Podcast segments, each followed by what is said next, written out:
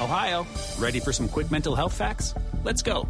Nearly 2 million Ohioans live with a mental health condition. In the U.S., more than 50% of people will be diagnosed with a mental illness in their lifetime. Depression is a leading cause of disability worldwide.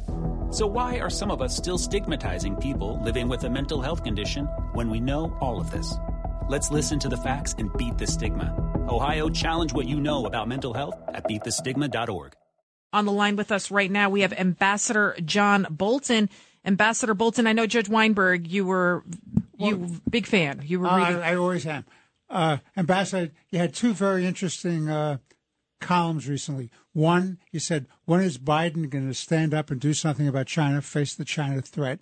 And the second article was, doesn't the West realize that it really has to stand up and defend the Ukraine because Russia can still win? Would you talk about those two articles, please?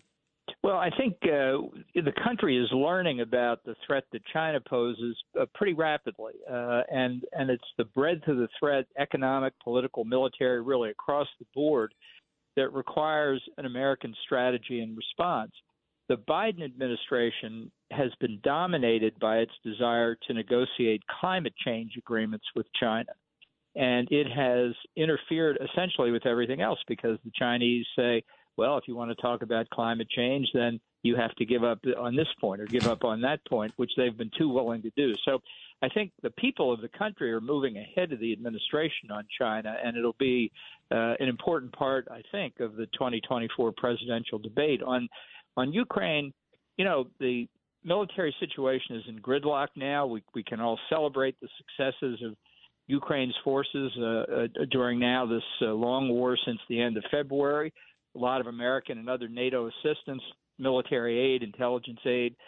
Uh, but it's not uh, it's not over for the Russians yet. Their military performance has been abysmal so far, but it may turn out there's actually a Russian general with some creativity who could cause real problems. The Russians are digging in for the long haul. Uh, and it's not enough for us to say, well, this war can go on for a long time because plenty of other people around the world, especially in China, are watching how the West responds to this invasion. And if we don't get it right here, as you mentioned, I think we're going to pay a price not only in Ukraine but elsewhere around the world. I, I, agree with you. And what I'm very concerned about is opening up another front, a so-called second front, if Belarus gets involved. What do you think about that? Well, certainly Vladimir Putin has spent a lot of time with uh, President Lukashenko of Belarus.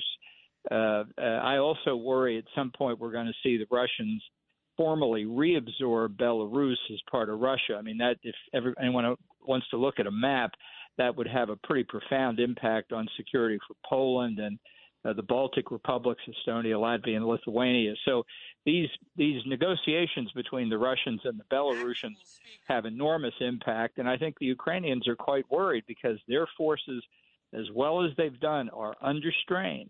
And if Russia with Belarus could open up a completely new second front, it would be a real problem for the Ukrainians. John, this is, oh, go ahead.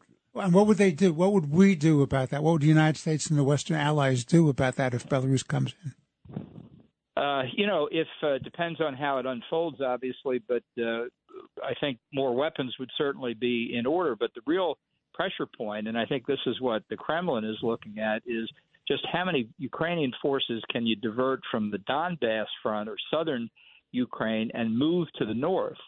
Uh, and what effect would reducing their forces in the south uh, have? What opportunity could it give the Russians down there? So it, it's being caught in this trap, really, that I think the Ukrainians are, are correctly worried about. John, this is Pete King. First of all, thanks for all your columns. Thanks for all your work.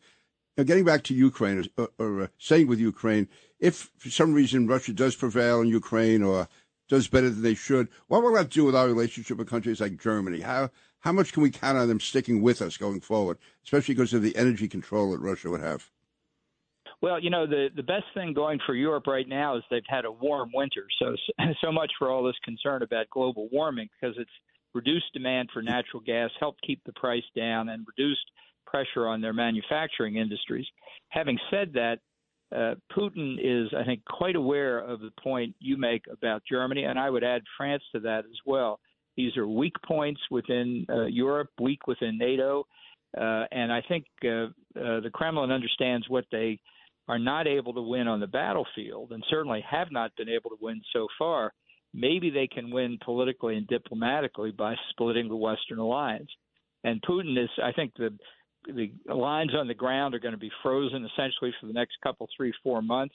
And Putin and the Russians hope to use that opportunity uh, to find divisions among the Western allies and exploit them. And switching back to, to China, what's the impact of this resurgence of uh, of COVID in China? The fact they're opening up their borders, they're shipping their people all over the world again. What does this mean for the security of the United States and uh, Western Europe?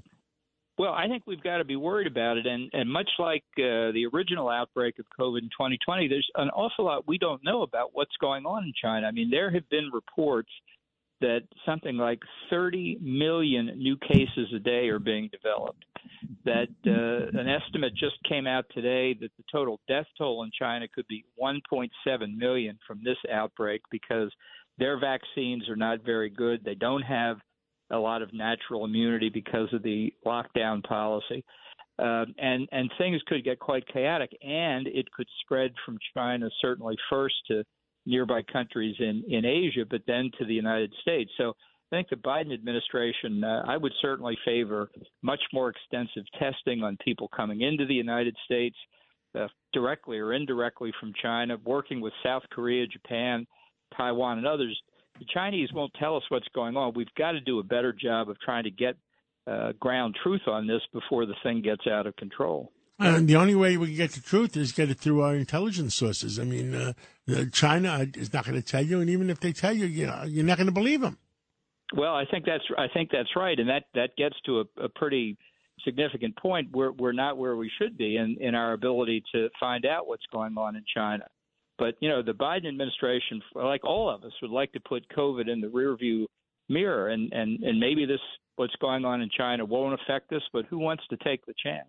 Uh, of our 17 or 18 agencies, the 18th we don't know about. Uh, which one do you trust the best? Well, I think they vary very considerably, and you know they all have different missions and and different responsibilities.